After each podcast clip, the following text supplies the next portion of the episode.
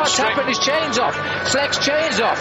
Well, this is terrible. Attenzione, attenzione, fantasticata. Pozor, tady máme Krise Fruma bez kola. Muž ve žlutém ježí bez kola. Just going along. Oh, here we go. Get across if you can because the 7.13 to Paris is just about to stop the peloton. Dobrý den a vítejte u nového Velofocus podcastu. Dnešek eh, přinesl bohužel několik smutných zpráv. Nejprve tu o tragickém úmrtí běžce na lyžích Jiřího Plesky, který eh, zahynul při slaňování v americkém Wyomingu. No a poté jsme na Tour de France viděli, jak Mark Cavendish eh, končí v sanice, což asi nikdo také vidět nechtěl. Na dění v osmé etapě Tour de France se v následujících minutách podíváme se Sašou Tinkovou. Ahoj Sašo. Ahoj Vojto. A od mikrofonu zdraví také Vojta Jírovec. Tak uh, asi začněme rovnou Markem Cavendishem. Uh, pád po kontaktu zřejmě s PM Bilbaem, zlomená klíční kost, uh, konec na Tour de France. Jak velká rána to je pro ten závod letošní? Tak pro mě je to, vel, podle mě je to velká rána pro fanoušky, pro zbytek pelotonu. Konec konců byla to jeho poslední Grand Tour a já myslím, že nebyl nikdo, kdo by mu nepřál, aby jí dojel až do cíle a aby třeba právě získal i nějakou tu vítěznou etapu a překonal ten rekord Eddieho Merkse, ale i kdyby ji nezískal a jenom jí dojel do cíle, tak to bylo po tom, co všechno Mark Cavendish na té tour vlastně dokázal, tak to bylo rozhodně uh, zasloužené a bohužel, bohužel to dopadlo takhle strašně smutně, zlomení na klíční kosti. Je možné, že se třeba ještě do konce sezóny jakoby dokáže dát dohromady na pár dalších závodů, vlastně na nějakou rozlučku, ale, ale přeci jenom pro něj byl hlavní cíl, byla ta tour a, a získat tady ještě nějakou etapu. Uh, takže i tohle, ono to vlastně z toho jeho výrazu bylo vidět z té san, v té sanice potom naprosto neuvěřitelné zklamání a myslím si, myslím si, že to s ním sdílí uh, asi většina cyklistických fanoušků. Tam ten jeho obličej po té, co nasedl do té sanitky a tak tam jako zíral do té kamery, tak to opravdu jako asi vypovídalo úplně o všem. Je pravda, že asi skutečně všichni asi fanoušci cyklistiky si přáli, aby se mu to podařilo, pokud teda zrovna eh, jste Marka Cavendishe nějak eh, neměli z nějakého důvodu hodně rádi, tak eh, jste mu asi ten, to překonání rekordu přáli. On za sebou samozřejmě má strašně úspěšnou kariéru, že tam vlítl do toho sportu na sklonku nultých let, jak, jak raketa skutečně, navíc to ještě byla doba, kdy Eh, britští cyklisté v té světové cyklistice moc nebyli, ještě to byla doba před eh, týmem Sky, eh, před tím vlastně jako velkou institucí mezi těmi, mezi těmi týmy, jedním z nejúspěšnějších týmů asi se dá říct všech dob. No a Cavendish ještě vlastně před Chrisem Froomem a Bradley Wigginsem vyhrával jednu etapu za druhou, vypadal naprosto jako nezastavitelný.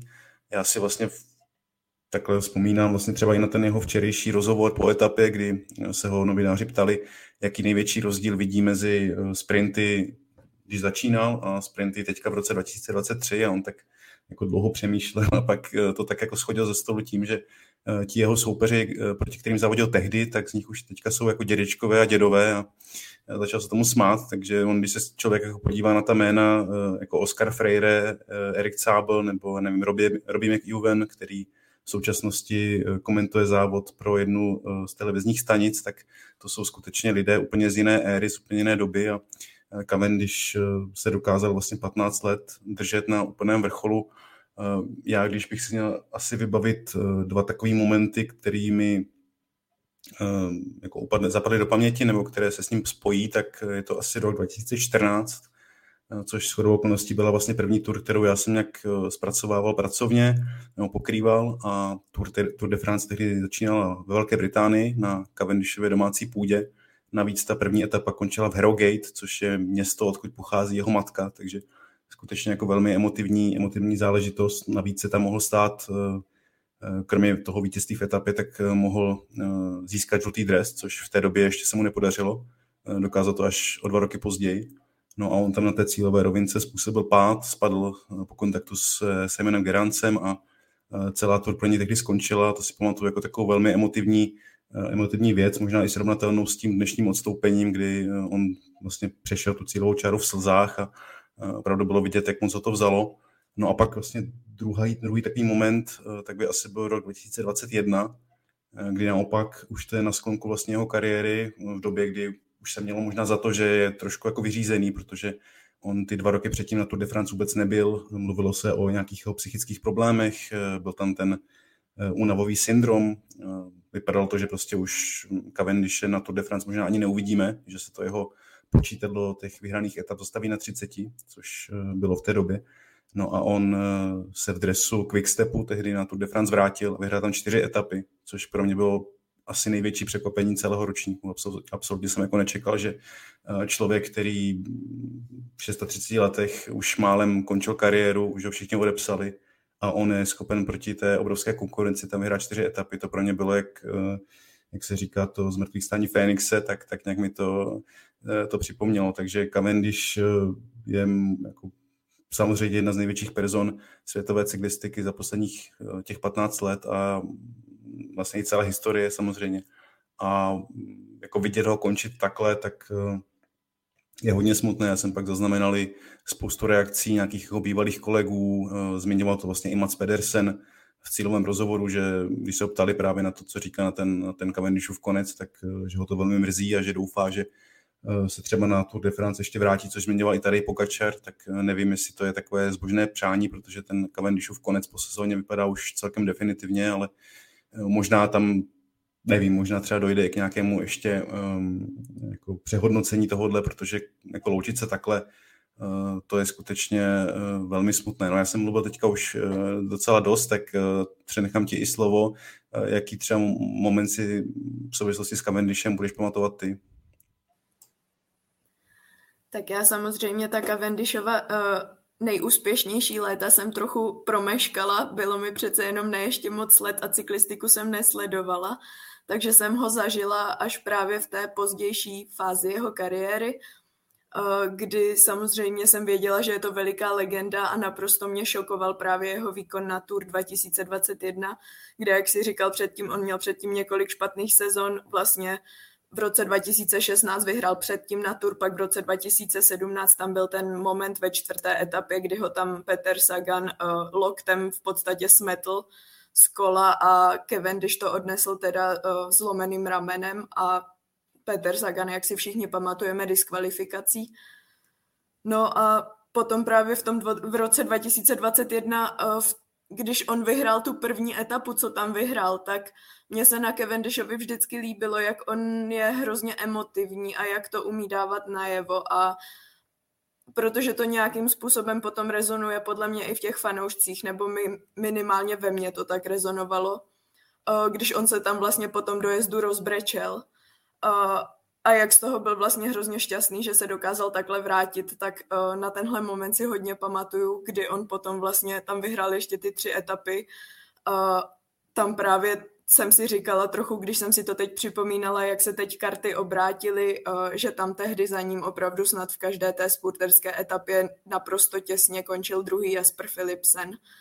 A a teď to, tedy, teď to tedy Jasper Philipsen naprosto vládne těm sprinterským etapám. No a ještě, jestli bych teda měla velmi uh, nedávnou vzpomínku přidat, tak tu poslední etapu na Giro, kterou vyhrál, což si myslím, že uh, byl asi i pro něj možná překvapení, ale uh, bylo to neskutečně emotivní, jakým způsobem tam vlastně všichni mu gratulovali uh, ve finiši. Bylo to v podstatě, mi to přišlo, jako kdyby všichni měli radost, že vyhrál, že celý ten peloton v podstatě byl nějakým způsobem s ním slavil tu výhru a hlavně tedy ten vlastně rozjezd uh, Gerainta Tomase, který mu tam k tomu vítězství pomohl, přestože je z úplně jiného týmu a je vrchař, tak mu rozjel sport, tak to je taky moment, který jakoby pro mě, ve mně zanechal taky uh, nějakou asi hlubokou vzpomínku.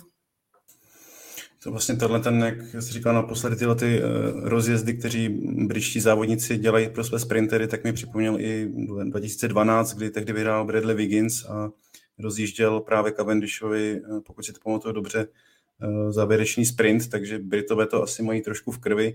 Možná ještě, abychom teda uzavřeli tohleto mini téma Marka Cavendishe, tak zmíním, že je to tedy samozřejmě vítěz 34 etap na Tour de France, 17 na Giro d'Italia a 3 na Vueltě. Je to jeden z mála, nebo z nějakého jako úzkého klubu závodníků, kteří dokázali vyhrát etapu na všech třech Grand Tour. Do téhle skupiny patří například ještě Mats Pedersen, vítěz dnešní etapy, který zároveň, stejně jako Cavendish, má i titul mistra světa. Takže to je skutečně vybraný klub. Cavendish navíc ještě je vítězem Milan Sanremo, toho slavného italského monumentu. Takže v kariéře toho on, co by člověk jako sprinter, dokázal skutečně mnoho a mnoho a Eh, jak už jsme říkali, budeme se opakovat, ale to, to, to loučení si skutečně nezasloužil, ale bohužel cyklistika dokáže být eh, v některých ohledech, eh, jak v něčem je krásná, tak v některých ohledech i velmi krutá. No pojďme se posunout vlastně k té dnešní etapě. Včera jsme tu horovali pro, pro to, aby konečně uspěl únik, což se nakonec zase nepodařilo, přestože na to dneska byli na rozdíl od pátku tři cyklisté, Delaplace, Turgis a Declerc. No ale ten samotný závěr vlastně podle mě jako nesklamal v té rozhoupané krajině, to bylo nahoru a dolů, no a nakonec se to všechno um, vlastně rozhodlo v tom hromadném sprintu. Uh, věřila si uh, Maci Pedersenovi, když nastoupil, mi to přišlo strašně brzo. Čekal jsem, že Jasper Philipsen kolem něho prolétne podobně jako včera kolem Marka Cavendishe, ale ukázalo se, že Pedersen to snad 200 metrů, možná i více udržel na čele, což mě teda hodně překvapilo. Já jsem mu nestihla možná ani věřit. Já jsem byla strašně nervózní dneska v tom dojezdu, zvlášť po těch pádech, když tam připomenu ještě, že spadnul vlastně ještě před tím tříkilometrovým omezením Simon Yates a nakonec ztratil 47 sekund. Tak já jsem se hrozně bála, hlavně aby se tam někdo zase nerozflákal v té cílové rovince. Ale uh, za mě teda Pedersen i včera jsem to tu zmiňovala, že byl pro mě jedním z velkých favoritů, protože jemu prostě tyhle ty dojezdy těžké, v podstatě sprint do kopce vyhovují. I v loni na té Vueltě, kde vyhrál tři etapy, myslím, tak ty první dvě vyhrál v podstatě v podobném finiši, taky to byl uh, sprint do kopce. A jo, ten sprint byl hrozně dlouhý. Když jsem si to potom právě prohlížela ze zpětných záběrů znova, tak jsem nechápala, jak to mohl vydržet. Uh, jakoby oni to měli teda skvěle, jakoby Trek tam pracoval celý den, Čikone se tam uvařil, že jo, potom tam do cílové rovinky vlastně těma posledníma dvěma zatáčkama byli pořád na čele ve třech, přivezli ho tam super. A potom si právě Pedersen tam najednou byl potom už sám a nastoupil si právě do toho dlouhého finiše a a když jsem se na to koukala opakovaně, tak jsem jako jo, překvapilo mě, že tohle to vydržel, ale ono bylo vidět, že Jasper Philipsen, že přece jenom je to na něj prostě možná moc náročné, že ještě kdyby možná měla ta cílová rovinka o 10 metrů víc, tak by asi vyhrál. Ale, ale Mats Pedersen zaslouženě měl, měl na to nohy, uh, tohle mu přesně vyhovuje mu to a Trek to věděl celý den a na rozdíl třeba od uh, od Jamba, které tam jakoby zjevně vědělo taky, že to bude vyhovovat i Voutu fan Artovi, ale zase jim to prostě nějakým způsobem se sesypalo v tom konci, přestože se tam prostě všichni zničili pro Vauta, tak, uh, tak Trek to zvládl skvěle a Pedersen měl prostě, byl tam v dobré pozici a zvládnul si to pohlídat až do cíle. Fanát vlastně zatím stále čeká na to vítězství v etapě letos, eh, přestože už několik šancí měl, ale vždycky to skončilo takovým nějakým, eh, no ne pohromou, ale takovým nedopatřením, protože, nebo potenciální kolizí, vlastně v jedné z těch dřívějších etap ho tam zablokoval Jesper Philipsen, dneska to taky tak trošku spackali eh, tým Jumbo i když na těch posledních několika desítkách kilometrů jsme je viděli na čele a dneska byla jedna z těch etap, kdy Fanart vlastně měl to týmovou podporu a jelo se skutečně na něj. Uvidíme, jak to bude zítra. Tam samozřejmě se čeká, že všichni, celý ten tým vlastně pojede pro Jonase Vingegorda. Eh, pojďme se ještě vrátit k tomu Simonu Jejcovi. On, myslím, ztratil 47 vteřin, což je docela poměrně eh, velké množství času. Neviděli jsme úplně přesně, co se tam stalo, nicméně ležel na zemi, měl natažený dres. Eh, ještě v té, v té samé kolizi asi mm, jako ještě větší pohroma potkala Stefa Krase, který tam ležel úplně na trávě a zatím teda já osobně zatím nevím nějaký jeho zdravotní stav, ale doufám teda, že to nebylo nic, nic vážného, i když to taky nevypadalo úplně eh, příliš dobře. Jsem docela zvědavý na tu zítřejší etapu, kdy pro mě teda aspoň to je největší tahák letošní Tour de France, návrat na Píde dom, 35 let po té, co se tam jelo naposledy. Slavná hora, která je zapovězena vlastně cyklistům i těm rekreačním během roku, protože tam mají zákaz a o to víc to platí vlastně pro profesionální cyklistické závody, které, jak jsem říkal, se vrací po eh, tři a půl dekádě. Byl to velký sen Kristiana eh, Prudhoma, eh, současného ředitele Tour de France, aby se tam za jeho vlastně éry v té nejvyšší funkci Tour de France podívala. Je to samozřejmě jedna z nejslavnějších hor vůbec cyklistické historie. Já připomenu pár těch slavných duelů. Samozřejmě rok 1964 Anquetil Pulidor, jedno z asi nejcitovanějších, jedna z nejcitovanějších fotografií vůbec v cyklistické historii, jak tam jedou eh, rameno na rameno, eh, Polidor poráží Anketila konečně, ale nakonec mu to nestačí eh, na celkové vítězství a Anketil se stává o několik dní později po páté vlastně naposledy celkovým vítězem Tour de France. Je to taky hora, kde nikdy nezvítězil Eddie Merckx. Pokud jste třeba četli našeho průvodce Tour de France, tak tam jsme v jednom článku zmiňovali právě tu vlastně to, že Merksovi vítězství na této slavné hoře chybí a zmiňovali jsme i rok 1969, kdy on tehdy vtrhl na tu světovou scénu, vyhrával jeden závod za druhým, na Tour de France tehdy vyhrál jsem sedm etap, ale na Puy ho porazil vlastně člověk, který byl úplně poslední v celkovém pořadí, jmenoval se Pierre Matignon a byl tehdejší tou Lantern Rouge, eh, tou červenou lucernou a v takovém jako hodně nepravděpodobném dramatickém scénáři dokázal eh, vyhrát právě tuto nejtěžší etapu. Já se hodně těším na to, kdo vlastně vyhraje na Půjde dom letos. Eh, zmiňovali to vlastně i experti v našem studiu po přenosu, že si myslí, že to bude takový ten závod dvou skupin, že Únik pojede na vítězství, celkový favorité pojedou mezi sebou na, eh, a budou se snažit právě eh, jako získat nějaký čas na své soupeře.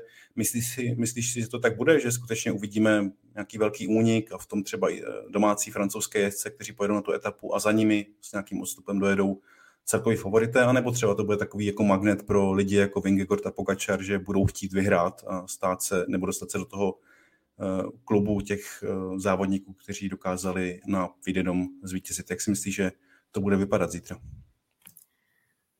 Podle mě je ta etapa tak prestižní, že na začátku čekám všechny francouzské závodníky, že se budou snažit dostat do úniku. Myslím si, že to zároveň i bude poměrně možná složité ten únik vytvořit tak, aby s ním byl peloton spokojený, protože já si teda trochu myslím, že zítra vyhraje jeden z dvojice Vingegaard Pogačar a já si trochu asi bych řekla, že si tuhle možnost nenechají uniknout.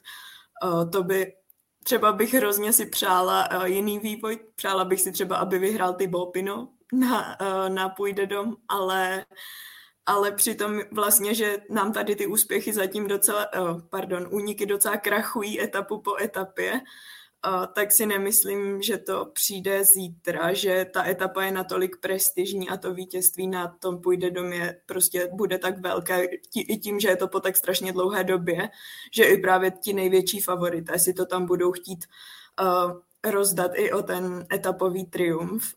No a uh, jsem zvědavá, jak to dopadne, no. Uh, jakoby z těchto dvou, tak asi, asi už jsem to říkala, že si profilově myslím, že Vingegaard tady má lepší šanci. A jsem zvědavá, jak na tom Jumbo zítra bude, protože dneska teda podle mě to vůbec nezvládli, protože uh, tam Vingegaard byl vlastně i zanechaný úplně sám. Musel tam stahovat díru, aby nakonec ještě nestratil na tady Pogačara, zatímco prostě vepředu to krachlo. Takže jsem zvědavá, co tam, uh, co tam budou předvádět. Uh, no, a jakoby já bych to přála tomu úniku, no. Přála, je to samozřejmě jeden z možných scénářů, že se vytvoří, nevím, 10-15 člená skupina na čele a ta prostě dostane takové minuty, že to bude přesně tak, bude jeden souboj už bude skoro ve finiši a druhý souboj budeme mít někde v půlce kopce o celkové pořadí, ale, ale trochu si spíš myslím, že to tak zítra nedopadne. Tam se dá ještě zmínit ta vůbec jako ta velká náročnost tohohle kopce, kdy ta závěrečná stěna má 4,5 km a průměr, nad, no, průměr činí 11,5%, což už eh, skutečně jsou jako extra horské eh, parametry. Kdo to kdy zkusil jet na kole, něco takového, tak mi to jistě potvrdí. Jsou to asi parametry, které by papírově měly sedět spíše Vingegordovi než Pogačarovi, ale samozřejmě tyhle ti dva jezdci mm, jsou natolik vyrovnaní a těžko se v tom dá predikovat. Viděli jsme, že jeden den Pogačar ztratí minutu, druhý den si polovinu z této, z této porce časové vezme zpátky, takže skutečně tam něco predikovat je velmi, velmi obtížné. Asi, asi uvidíme znovu eh, atak eh, týmu Jumbo Visma, tam těch eh, závodníků typ, typu jako Sepa Kuse a Velka Kledermana a těle těch jako špičkových vrchařů, tak je spoustu a dá se teda asi očekávat, že znovu pojedou to své vysoké tempo a pokusí se ten zbytek pelotonu úplně otrhat. Je teda otázka, jestli to bude ještě v tom boji o to, o to vítězství v etapě, nebo jestli pojedou skutečně ve velké skupině spouzdálí za únikem. Já bych ještě zmínil, ty jsi říkala eh, Tybota Pinota, tak já bych možná zmínil ještě další takovou francouzskou, no ne, nevím, jestli se dá říct legendu, ale mm, známého francouzského závodníka je to Romain Bardet, který v Clermont-Ferrand, což je město pod eh, tímhletím gigantem eh, centrálního masivu, tak v něm bydlí a věřím, že tuhle horu zná možná lépe než kdokoliv jiný z celého pelotonu, takže to, to celé si myslím, že by tam mohl právě Roman Bardet ještě něco předvést. On v celkovém pořadí je tuším osmý, takže se drží někde pořád ještě eh, v eh, boji o řekněme top 5, což je možná takové, takové maximum, na co v současné době má, ale rád se nechám překvapit a docela bych byl rád, kdyby tam předvedl nějaký eh, hezký, hezký únik. Takže typ na vítěze za mě, možná řeknu překvapivě Roman Bardet, ale No, uvidíme, jak to vyjde nebo nevíde. Koho typuješ ty? Já, já, já teda si myslím, že nevyhraje únik, ale řeknu, že vyhraje ty Bopino, protože chci, aby vyhrál.